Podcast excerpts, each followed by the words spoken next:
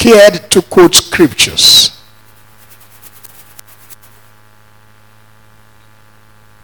Hallelujah. You're welcome in Jesus' name to church. The name of this church is Christian Center, also known as Mercy Assembly. Heavenly Father, I thank you for the ministry of the word in the lives of men over the years. I thank you for continuity of the same in power. For there is nothing we can do against the word but for the word. Thank you for the power, the insight, the illumination, the eye-opening illumination, the exact representation, accurate interpretation by your will. Thank you, Father. In Jesus' name we have prayed. Say amen boldly. Amen. Always respond well. So to be obvious that you know what you are doing and that you are not just in church for the fun of it. These are the last days.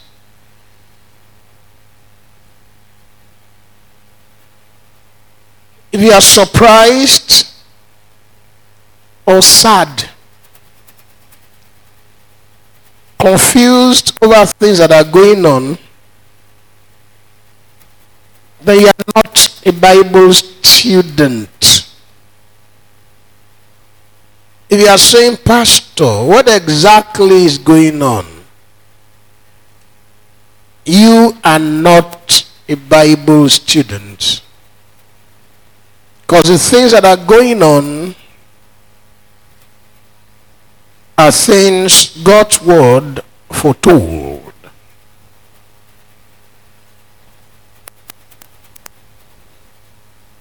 Don't be amazed. Don't be fond. F-A-W-N-E-D. Don't be flabbergasted or taken aback. Rather, glorify God on this behalf. And thank him. These are the last days. These are the last days.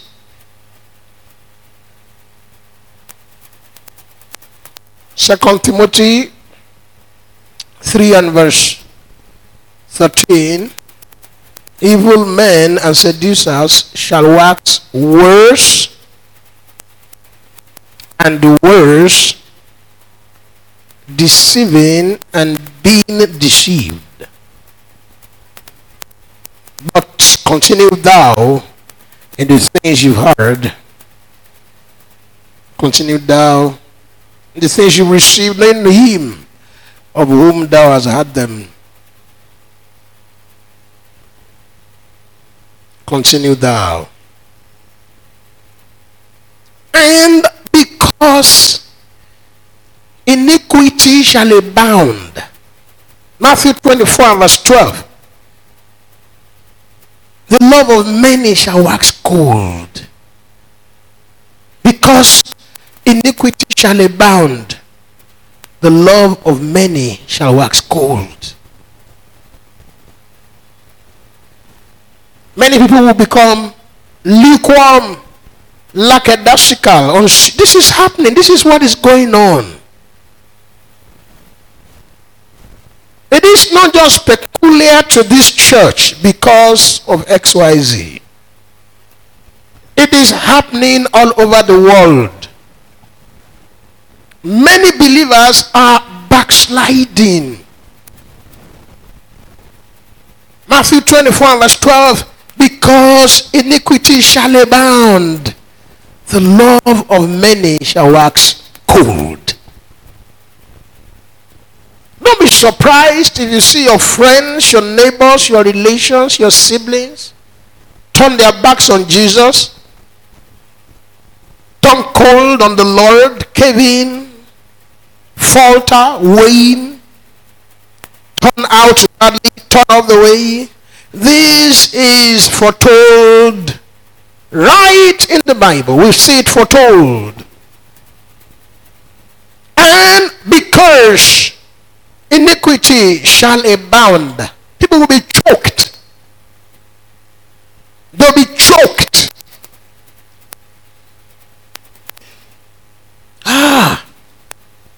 You say, Pastor,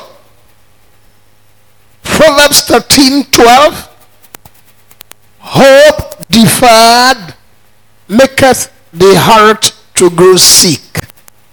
Hope deferred maketh the heart to grow sick. I know. But then Proverbs 24:10 tells us, if thou faint in the day of adversity, thy strength is small. Now, First Timothy 4:1, the Spirit speaketh expressly that in the later times many shall depart from the faith.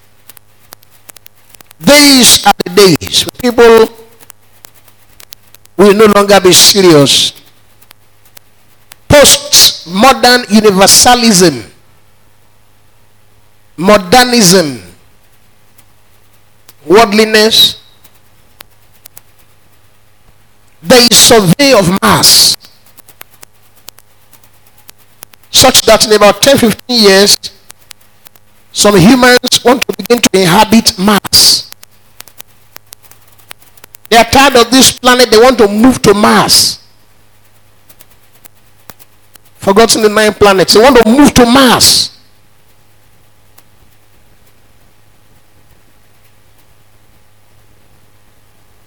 Hallelujah. They want to move.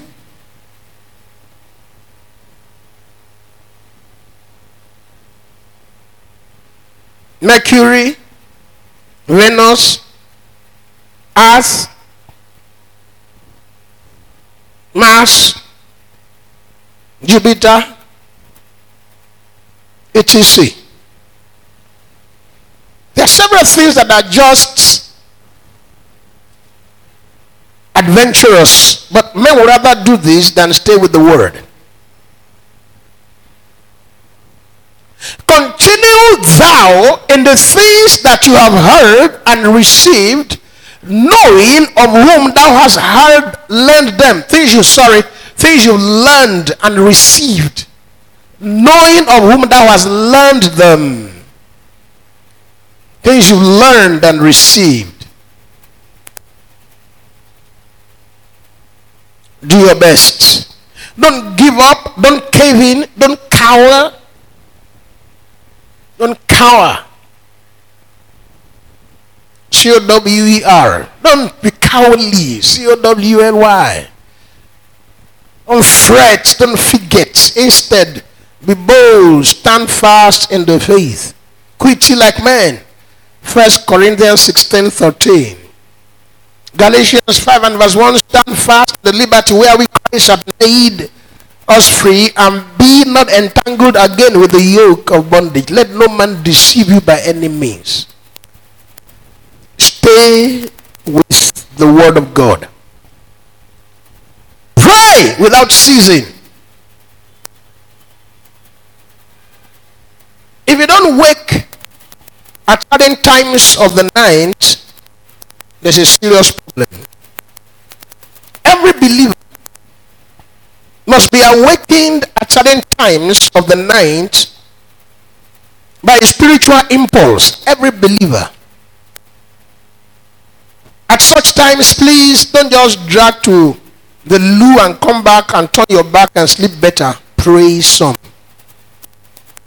I am saying to you, when something taps you while sleeping and you wake suddenly, whether you are afraid, sweating, not sure what's going on, don't just go to the loo and come back and position better for better sleep. Instead, pray. Pray. give yourselves to praying at night. Don't let the night catch you sleeping all of the time. Pray. Pray. Sit up and pray.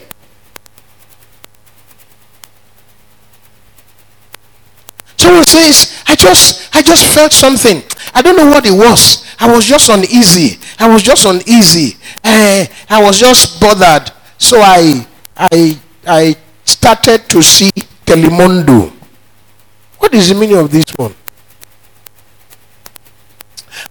I was just bored. I was feeling somehow. So I took my phone and I saw the movie again. The movie I've watched 100 times. What's the meaning of that? If you are feeling uneasy within you, you should know it's a spiritual faculty.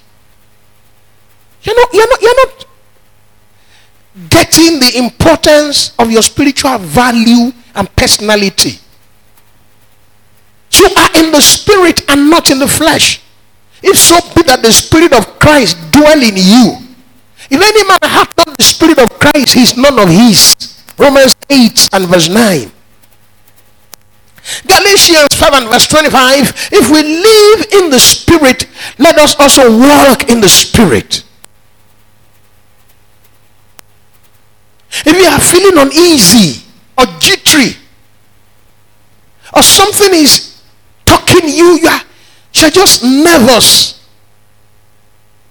Don't get up from the bed and go to the loo and come back and adjust your bed and make the AC work better and sleep deeper. Instead, pray. Take advantage of spiritual positioning.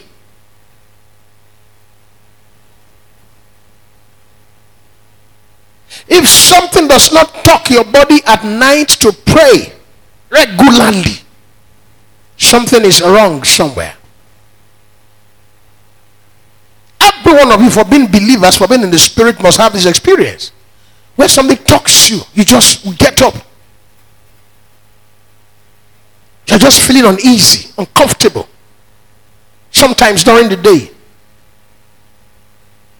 Hey, as I just felt uncomfortable, I just took some little tipsy, womanish smile off. No! I just said, let me just try the Bacchus tonic. No! Instead, pray. It's a spiritual faculty manifestation. You do not know how into the realm of the spirit you are in. You don't know the value of your spiritual personality because you've always judged by your performance. You're always judged by your hands of holiness. You're being able to match to human expectations. So you're always judged by your competence spiritually. You're always judged by your own evaluation and assessment. So when your evaluation is creditable, you feel spiritual. When your evaluation is not very authentic or strong, you feel unspiritual. It's still all self-righteousness. Your evaluation in the sight of God is that of a saint, pristine. You are not in the realm of the spirit because of you. You are in the realm of the spirit because of him. So when you have something talk you and you get up, you wake up at night, at midnight when you are sleeping, don't make light of it. Pray! Hallelujah.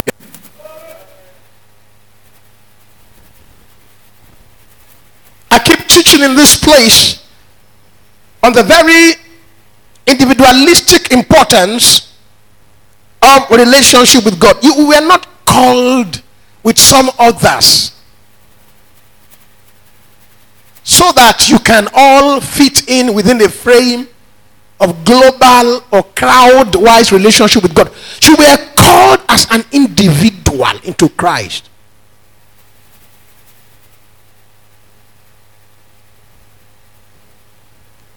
this, such that the day you accepted Christ as Lord and Savior and he gave eternal life by the Spirit, there were many of you in church this day, yet each person's salvation is purely individualistic. So your pursuit of God will never hinge on what they say, what we say, what I say, but what God says about you, whom God calls you. So you pursue God with all interest and conviction. There's so much attached to your life. You are more important than human salvation. You are more important than people can vouchsafe your integrity or speak for you. There's so much at stake in the realm of the spirit. Let a man so account of us as of the ministers of Christ and stewards of the mysteries of God. First Corinthians 4 and verse 1. Let a man so account of us as of the ministers of Christ and stewards of the mysteries of God. First Corinthians 4 and verse 1. Moreover, it is required in stewards that a man be found faithful. But with me it is a very small thing that I should be judged of you, or of man's judgment. Ye, I judge not my own self. For I know nothing by myself, yet am I not hereby justified? But he that judgeth me is the Lord.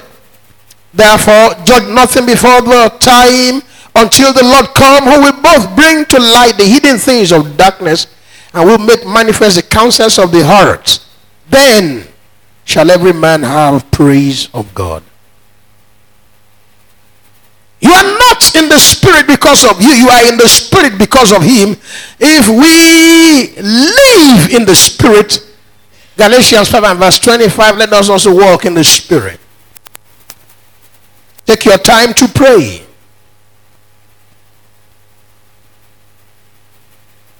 See, but God doesn't lead me. No. The issue is that, you see, God doesn't lead me. I know he does not just lead me. I'm a naughty, stubborn, I'm this weakling child of God. I'm not a pastor. I don't want to be a pastor. I make a mockery of pastors. I'm not prayerful. Well, you are talking about your own self-rating and religious assessment.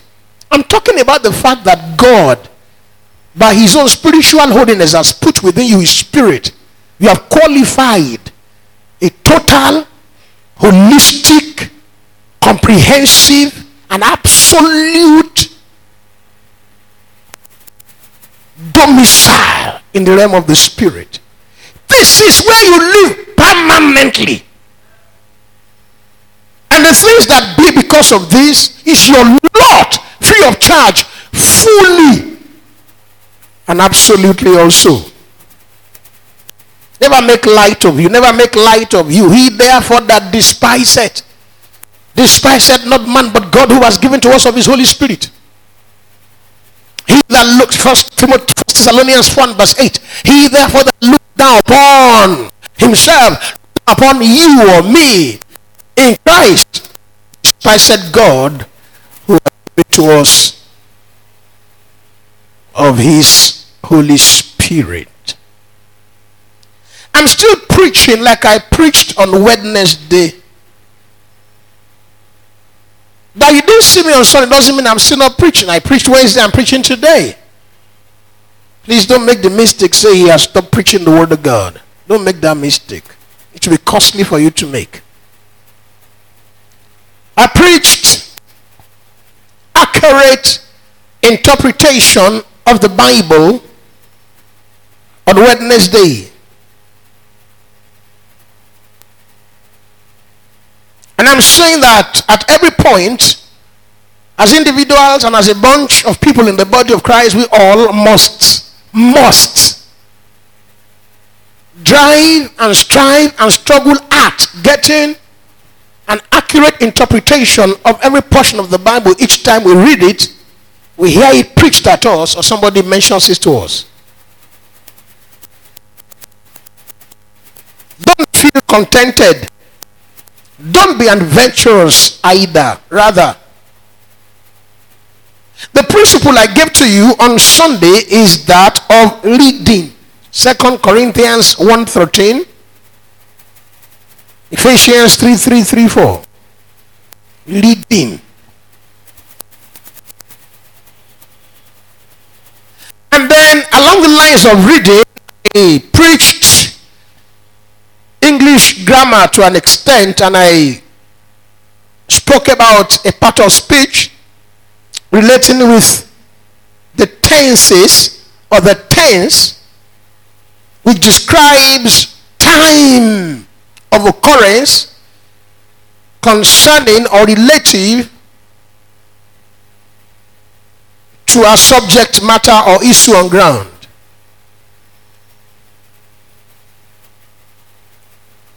Past tense, for example. Present tense, future continuous tense.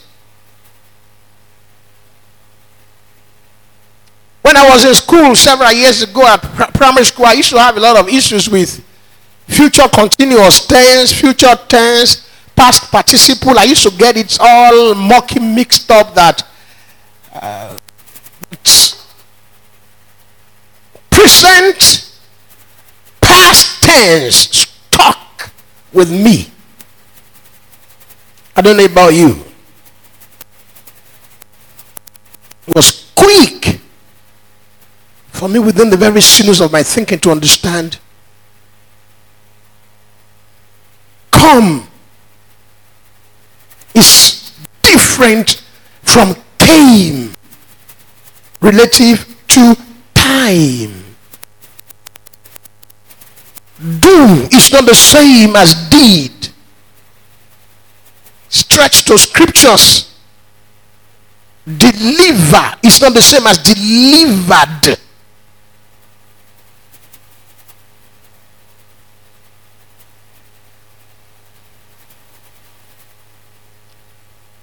And I gave an example quickly. I gave First John 1:4. Ye are of God, little children, and you have overcome them. Ye have overcome them. Ye have overcome them. And it gives the reason why. It says, because greater is he that is in you than he that is in the world. So how am I supposed to relate with this verse of the Bible? How am I supposed to relate with this verse of the Bible? So I'm at 1 John 4:4, and what comes to my mind is to pray. Heavenly Father, may your word come to pass.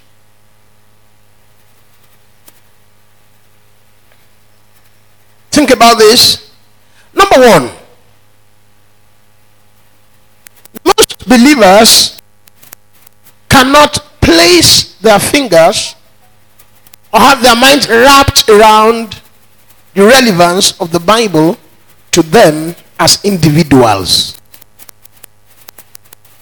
Most people cannot find or locate a specific and direct position in the Bible to themselves as individuals.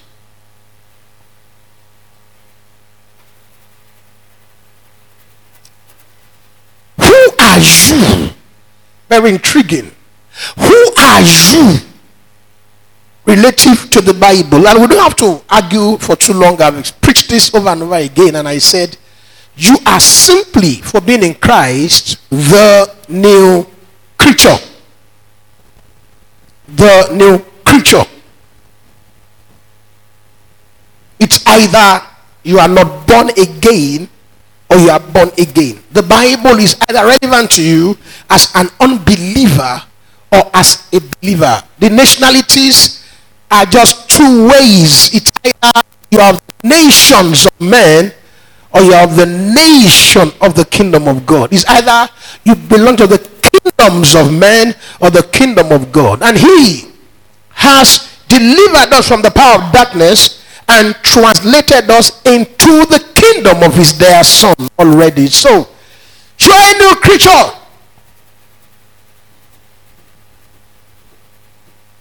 In Christ Christ Jesus, neither being a Jew nor being a Gentile avails any sin, but a new creature. It's either you are a new creature or not.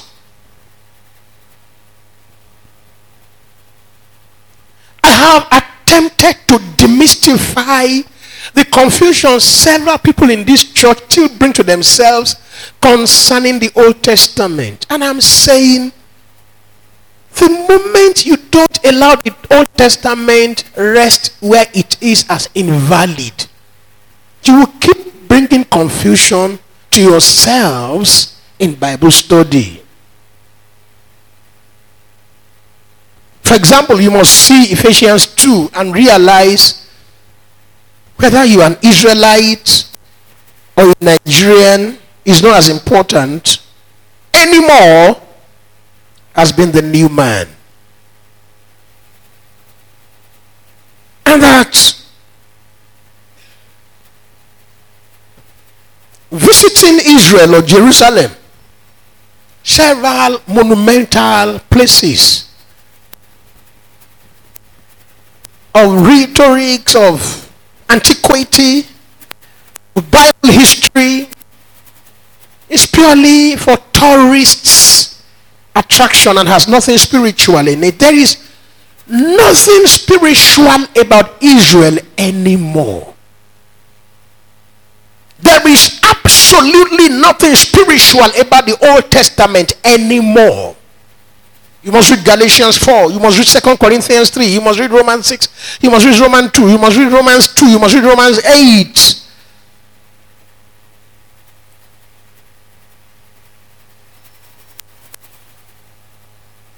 Tenses. Tenses.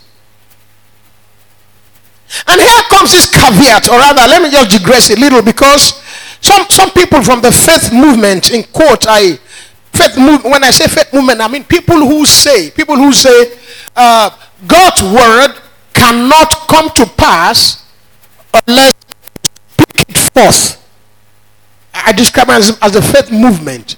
People who say whatever God has said concerning the new creature cannot come to pass until the new creature runs his mouth with some verbotic, parotic monotones of confessions. And I've said the only confession here is at the meters with your mouth into salvation, outside which you are in the profession of faith, and whatever God has said about you came to pass already.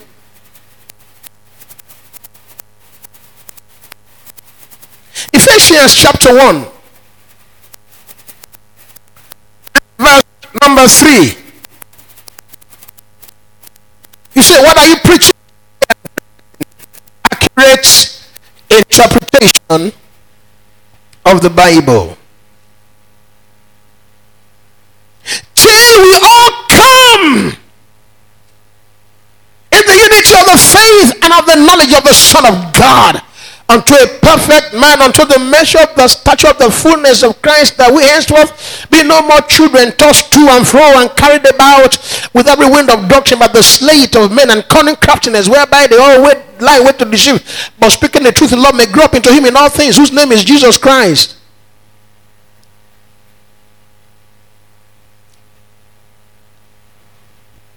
Are you still in church?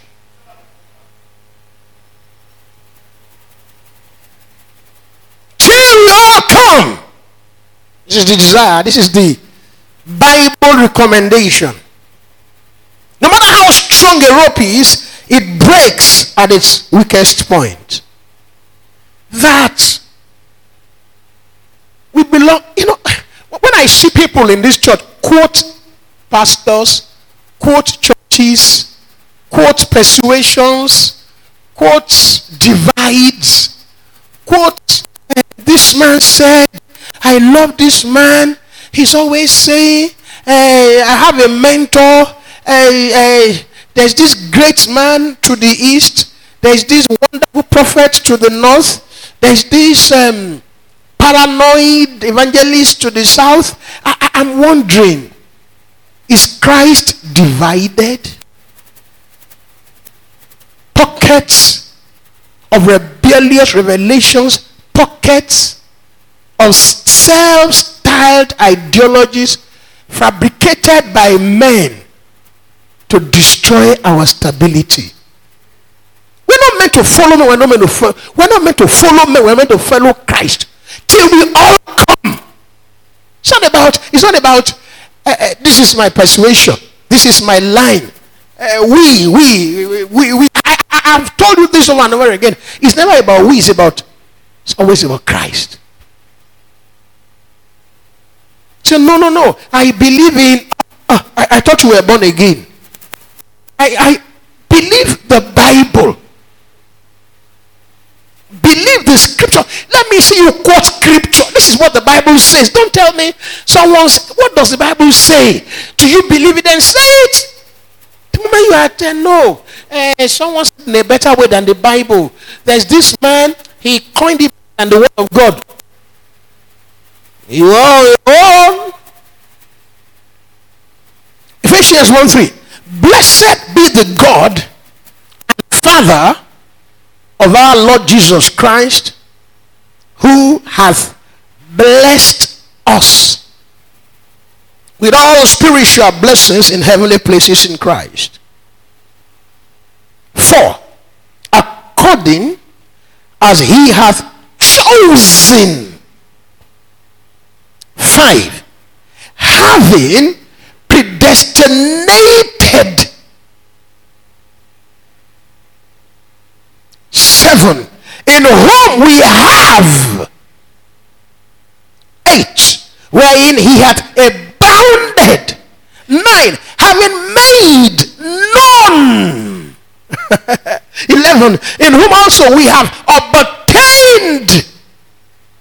14. In whom he also trusted. See the power of tenses. See the power of past tense. See there.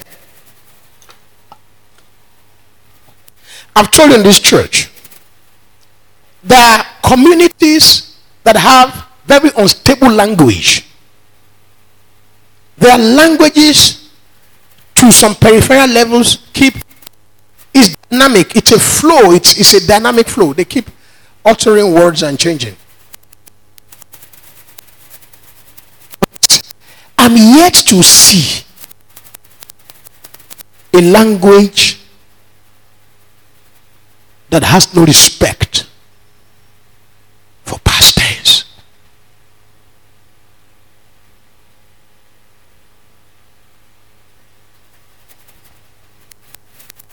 The logic is simple. It's not something far-fetched.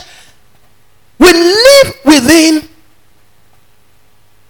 phantasmagoric. Hey, what is the meaning of this thing? You have started again. No. Phantasmagoric. Space, time. We live within space and time. Because we live within these occurrences that have happened, things that have taken place, must be differentiated and distinguished from things that would take place.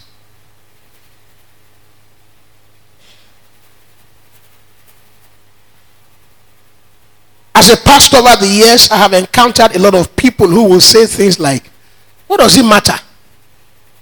What does it matter? Why are you trying to confuse us? What does it matter? What does it matter? What does it matter? A blessing. Blessing and blessed is not the same thing. Must we argue the Bible? God's word is so grave, we must not argue it.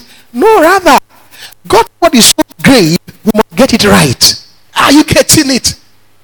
God's word is so grave, we must be accurate.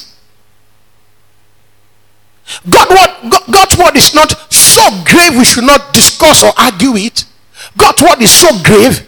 we must do everything within our capacity to be sure we are right, inerrant, infallible, with our exact interpretation. That is, for instance, with the epistles, we must get exactly what the recipient got, and we must get this all of the time. So don't tell me that the word is so great we must not discuss, we must not argue, we must not dialogue. We have to, so we can arrive at the central point, the core of discourse, the pith and the hub of the message.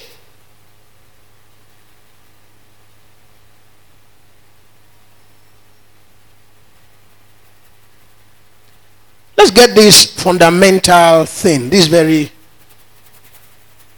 if Psalm 11 and verse 3, if the foundation be destroyed, what can the righteous do? First Corinthians 3 verse 9, verse 10, 11, other foundation can no man lay than that which is laid. Fundamentally, the approach to the Bible is important. Most believers don't have a total picture of Bible message. Most believers have not read the Bible enough to comprehend the entire message. You need it. You need it. Two things. Number one, it is not just reading the Bible cover to cover. I had a man say, I have read the Bible 30 times in the last 30 years. I met another one who told me, I have read the Bible 80 times in the last 35 years.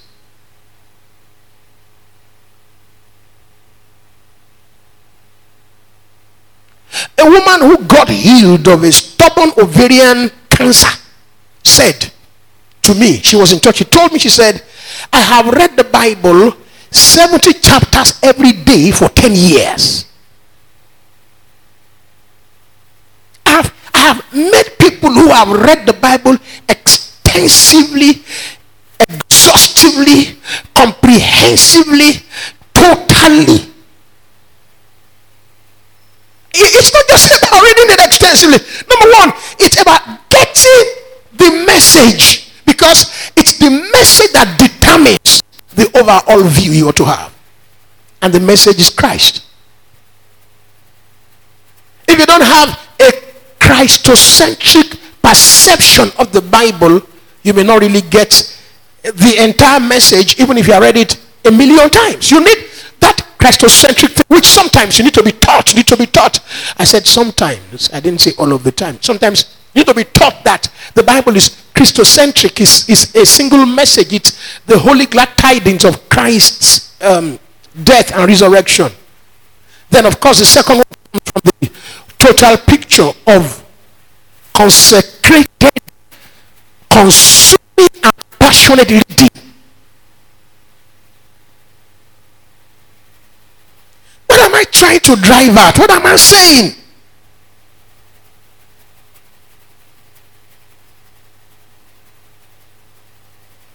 The Bible is not a book of promises. The Bible is not a book of promises. This is what I just said is strange. It's not, what I just said is different from what you have possibly had before. And this is what it looks like. It looks like a commandment book. It looks like a book of values, a book of reward for obedience, a book of promises, how to claim them. So, an average believer, sometimes unbeliever, takes the Bible and is looking in on promises. Promises. How to claim them, how to make them work. He does not even think there's anything valuable about salvation. Promises. And this is how many pastors take the Bible, a book of promises. A book of promises or commandments to keep, to get promises fulfilled. A book of people use the Bible as some charmful book of incantations. People read some part of Psalms into special objects. They read Psalms into water and honey. Some diabolical herbs, because all they are seeing is commandment book, promissory, power, obedience, fulfillment, reward, benefit, advantage, etc. The Bible is not a book of promises. The Bible is a book of promise fulfilled. So when I hold the Bible, I'm not seeing a book that has several promises. Someone said, there are 365 fair nuts in the Bible, one for each day. That's a cross-testament error. Someone says the Bible is a book of peace. What does this mean? It's not about the book, it's about the message of the book. The Bible is a book,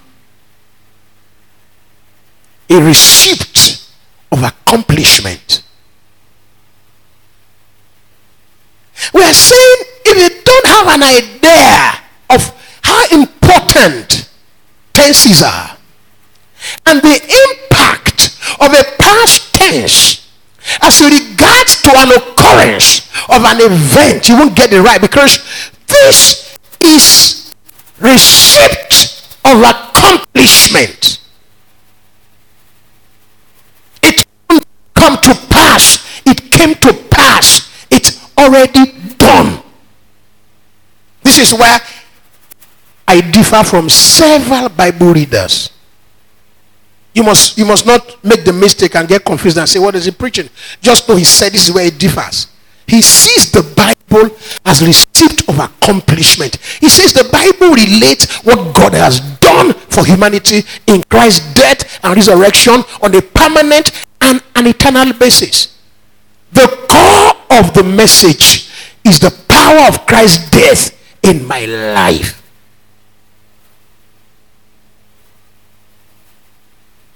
The necessity of valid reality, actuality,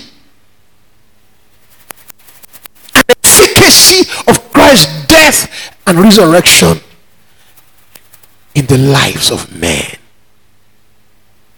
This is the core of Bible message. Because I don't want you to always see the Bible as a charm. It's wrong. When you pray scriptures for God to act, it's wrong.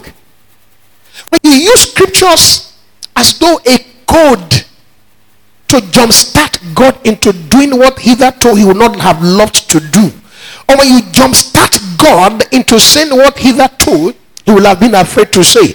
When you make God run errands that he would have been displeased to run. When you make God say what he never said.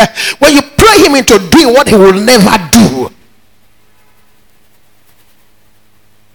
Receipt of accomplishment. Receipt of accomplishment. Let us do something little. Let me bring this with few scriptures.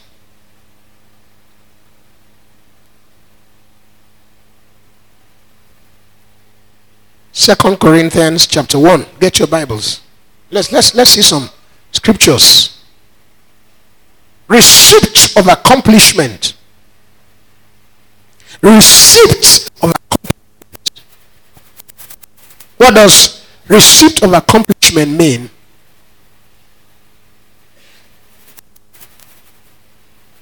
People say, I use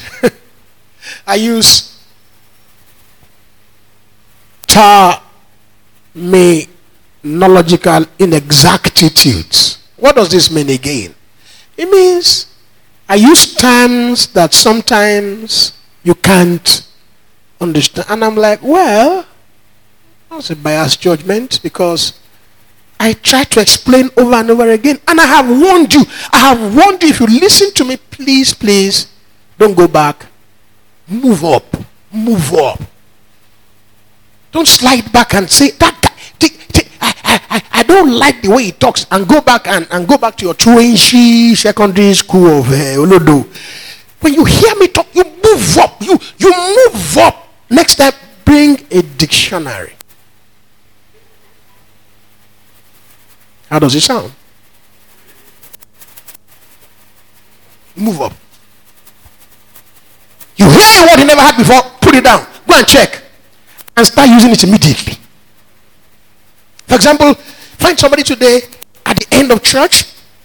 You get to your base or where you're a resident and see somebody and say, I don't want you tonight to be terminologically inexact. You get what I'm saying, don't you?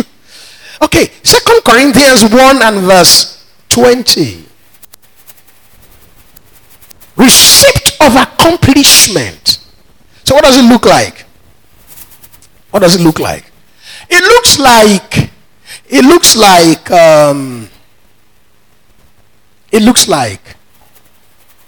somebody has paid your bill.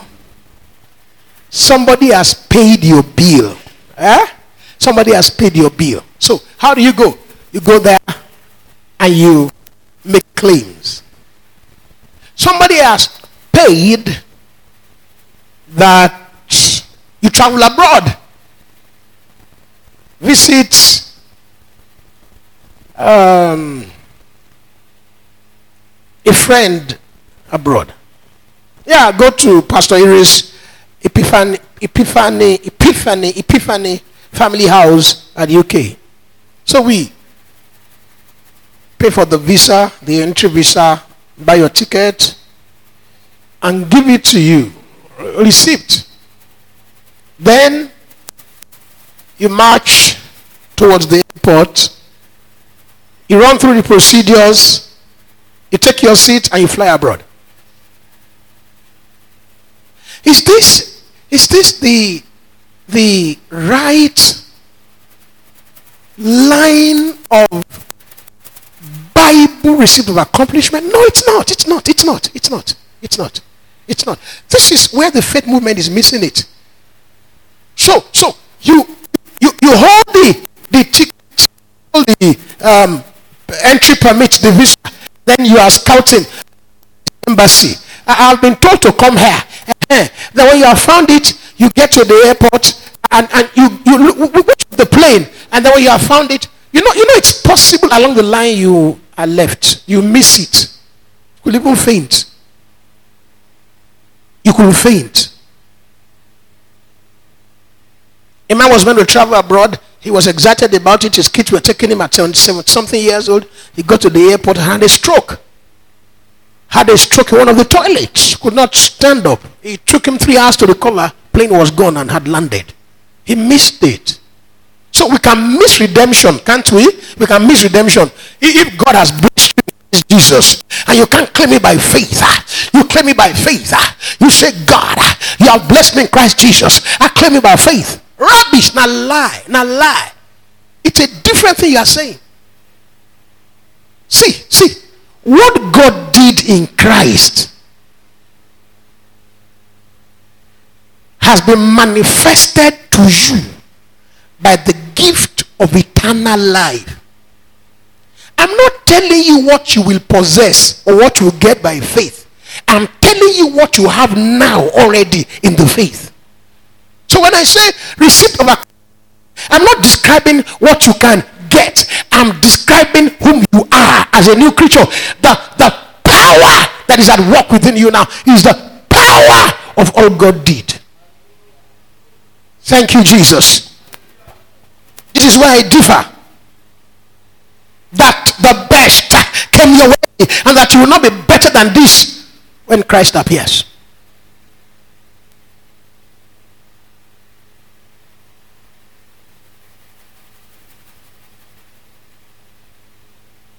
For it pleased the Father that in him all fullness should dwell. In him dwelleth the fullness of the Godhead bodily. Colossians 2:19 and then 2:10 says, and ye are complete in him who is the head of all principality and power. Nothing will be added to you. Nothing is missing. Nothing is lacking. You have all God will give. So look at what I just showed you now. Blessed, verse 4, chosen, verse 5, predestinated, 7, in whom we have redemption, 8, he hath abounded toward us in all wisdom and prudence, 9, having made known unto us, 11, in whom also we have obtained inheritance.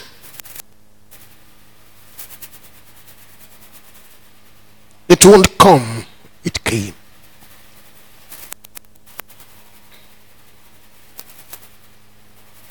Actually called, we are called inheritors.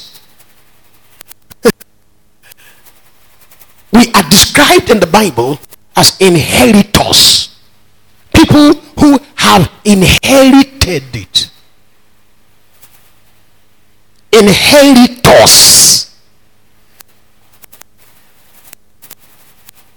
I believe will make us say, Lord, give it to us.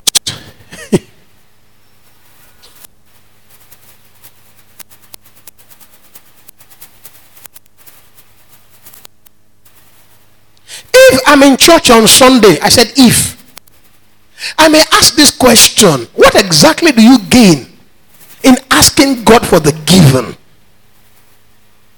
What do you gain in asking God for the given? What point are you trying to prove? When you say, God, what you have given, I know, I want it. What are you making sense? When you are asking God to deliver you, though he has delivered you, are you making sense? Are you not sure you are calling God a liar? Because First John 5:10, First John 1:10 tells us, if we refuse to agree with him, we make a lie out of his truth. It's a serious issue. Something is wrong somewhere. Something is seriously wrong. You stand before God and say, God, give me deliverance. God, save me from my enemies. God, protect me. God do. And God says, I have done it. If you have done it, it's because the pastor in Mercy, he doesn't understand. He keeps saying God has done it, but God said he has done it also. Hallelujah.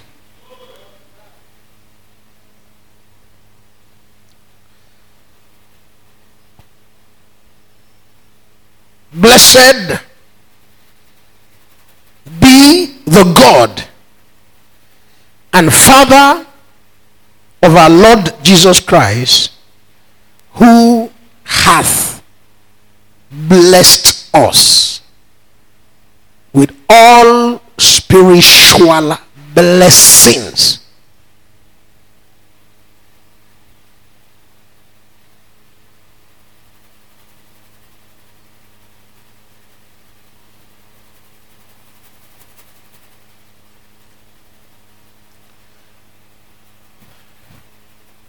Galatians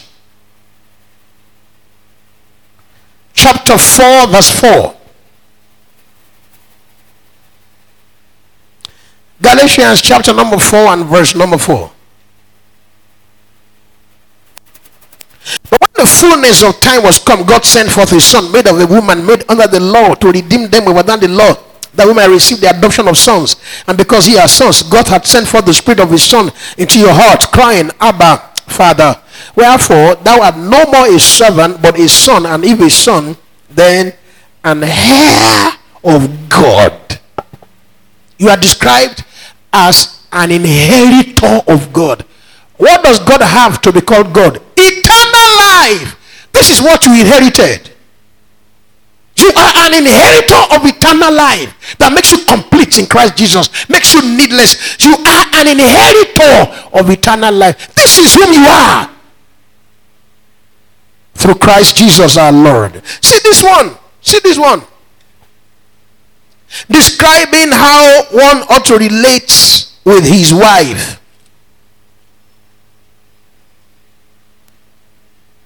First Peter 3 and verse 7. Likewise, ye husbands, dwell with them according to knowledge, giving honor unto the wife as unto the weaker of the two. Doesn't say weak, says weaker, because she's the womb carrier. She's the womb carrier. And as being heirs together of the grace of eternal life. Heirs together. You are an inheritor of eternal life. This is how God's word describes you.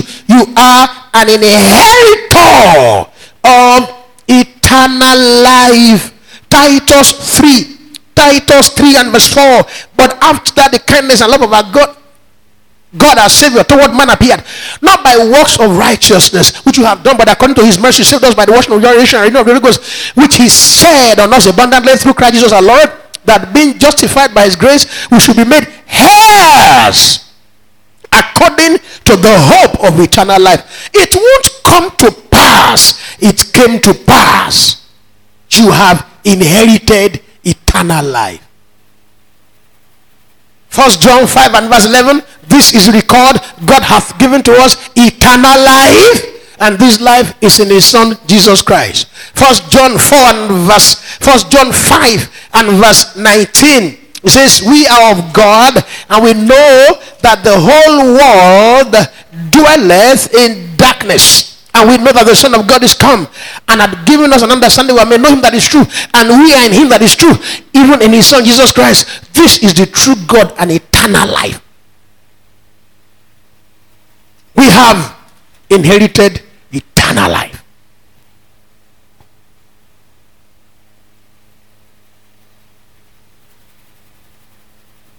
I tell you that what you need most, it's not some human philosophies or experiences. What you need most is not some physical human prosperity to show you how God's word works. What you need is to be taught the Bible. When you have been taught the Bible, you will understand how to walk with God. You need to be taught the Bible. You can't walk with God being taught. Someone said, yesterday I saw God. 2 days ago I was on Mountain Kilimanjaro. We are. You need to be taught the Bible so you can understand who God is. Then you understand whom he will always be. Then you will see in him whom he has made you. All right, let me try to tie this and close. At Ephesians 1 and verse 3, blessed be the God and Father of our Lord Jesus Christ, who hath blessed us. It's a past tense. So we are blessed with some spiritual blessing. It says all. If God says he has blessed you with all, I don't know why you won't believe it.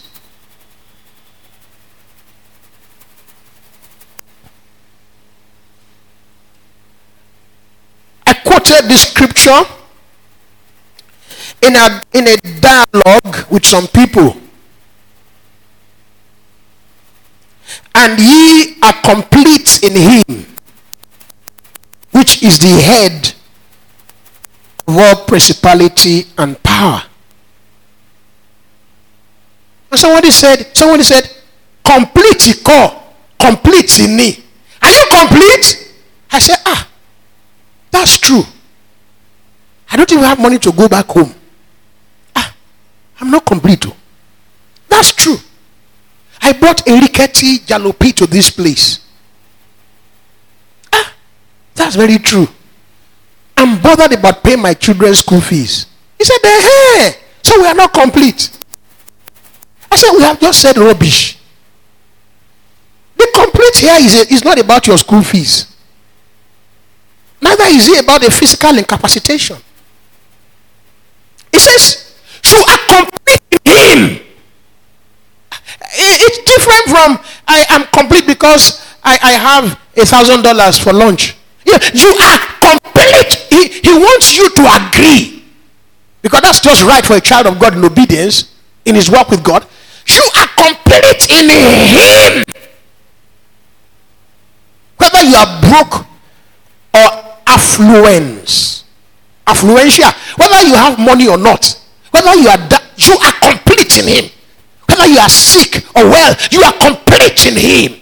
Afraid, scared stiff of what tomorrow shall be, you are still complete in him. Downtrodden by circumstances, dilapidated, broke down, all in your mind, you are still complete in him. Do I need faith to be complete in him? No. For being in the faith, you are complete in him. In that he has given you eternal life, you are still complete in him. This does not relate with physical possessions. The richest man on earth is not a believer. For those who think that the whole idea of Christ is that it's only in this world we have hope in him, I think we are my most miserable. First Corinthians 15 and verse 19. 15, 19. If it's all about the richest person is not a believer. The richest person in Nigeria is not a pastor, is not a believer.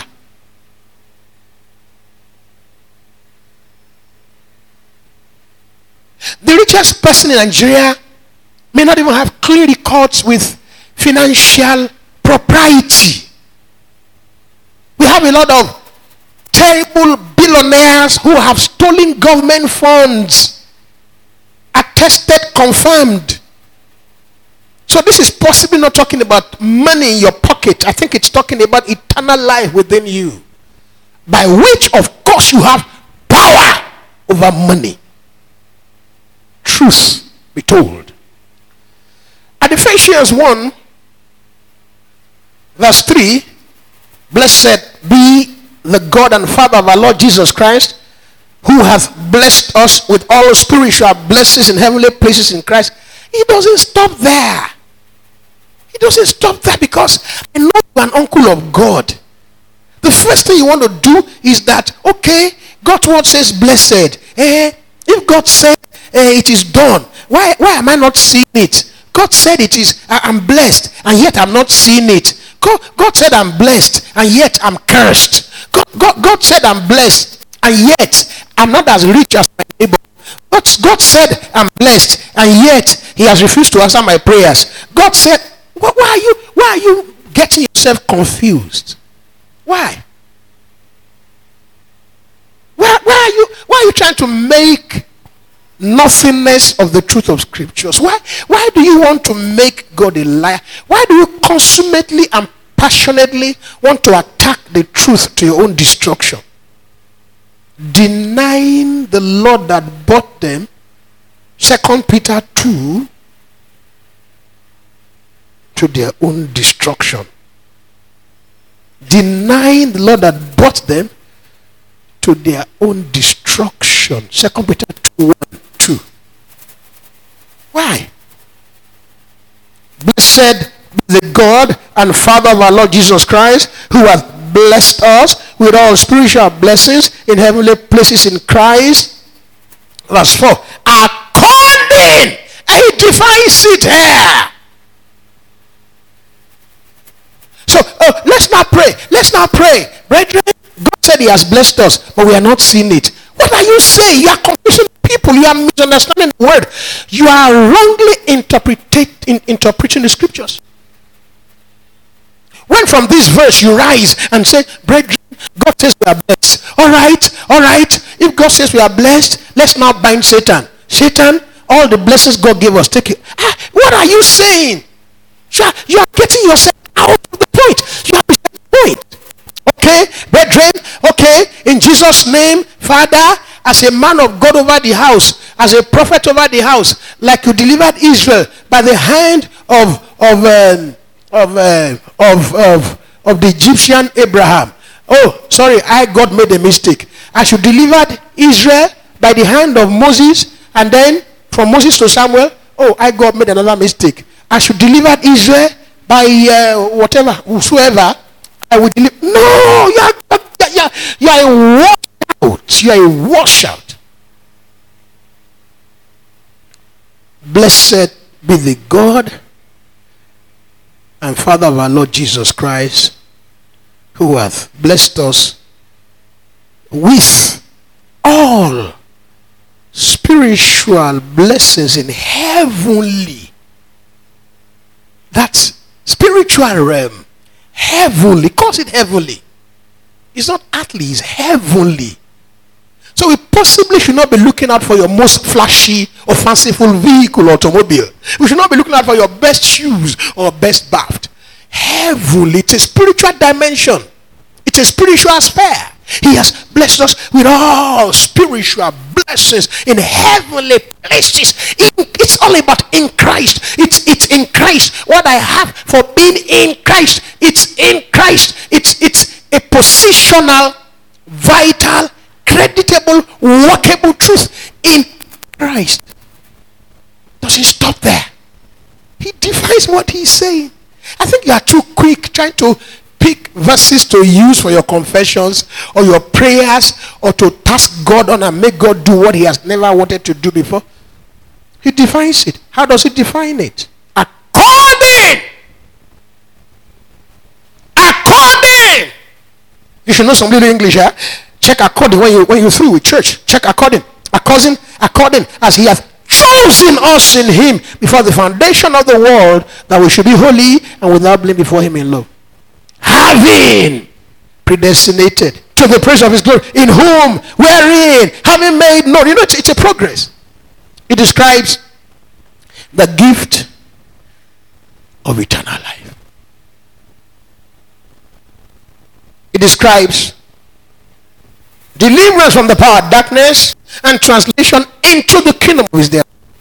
Being blessed with all spiritual blessings in heavenly places in Christ is the same as salvation, being saved. Being saved is not a basic faculty. Being saved is the only faculty. Being saved is not the lowest rung. Being saved is the only rung of the ladder. Let's not describe salvation as a first step. Being saved is the only step.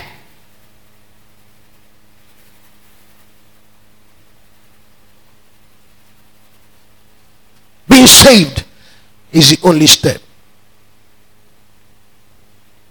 2 Thessalonians 2:13, but we are bound to give thanks always to God for you, blessed and beloved of the Lord, because God had from the beginning chosen you to salvation through sanctification of the Spirit and belief of the truth, whereunto he called you by our gospel through the obtaining of the glory of our Lord Jesus Christ. Therefore, brethren, stand fast and hold the traditions which ye have been taught, whether by word or by epistle. Now, our Lord Lord Jesus Christ himself and God, even our Father, which hath loved us and hath given us everlasting encouragement, a consolation, and good hope through grace.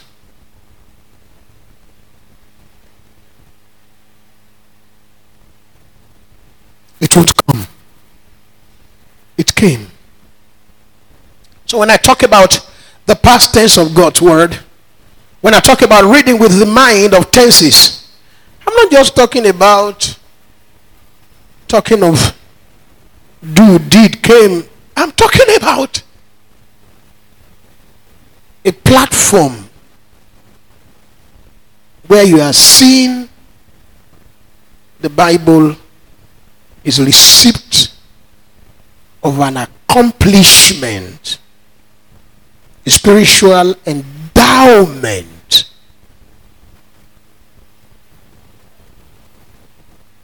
It says, now I commend you to God and to the word of his grace, the word of grace which is able to build you up and to give an inheritance.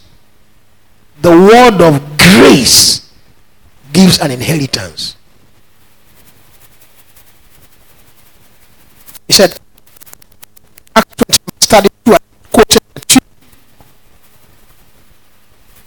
I sent you forth to the Gentiles to open their eyes, to turn them from darkness to light, that they may receive forgiveness of sins and an inheritance.